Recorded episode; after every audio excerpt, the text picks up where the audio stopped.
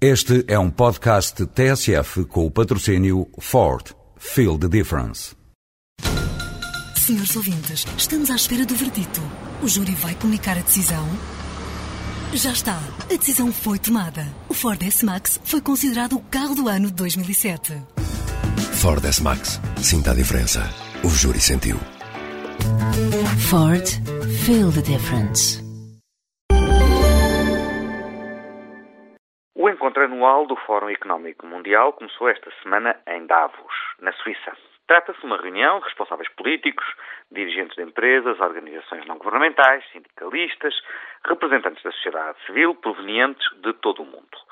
Os organizadores identificaram como questões centrais de Davos este ano as alterações climáticas, as negociações do comércio internacional e, de novo, o papel das economias emergentes como a Índia e a China.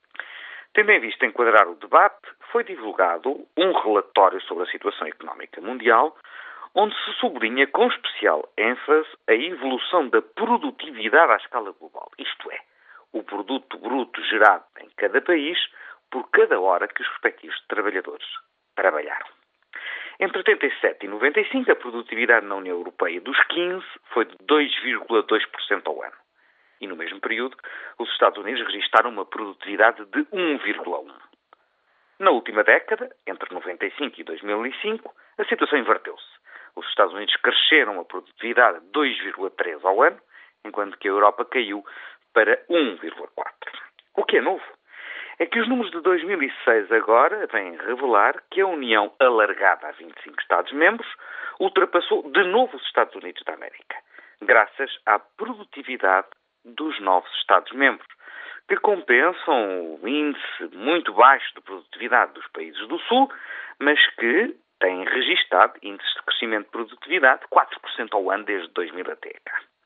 Mas, verdadeiramente, o número mais impressionante do relatório é que, desde 2000 para cá, a China viu a sua produtividade crescer a 10% ao ano e a Índia a 5,2%.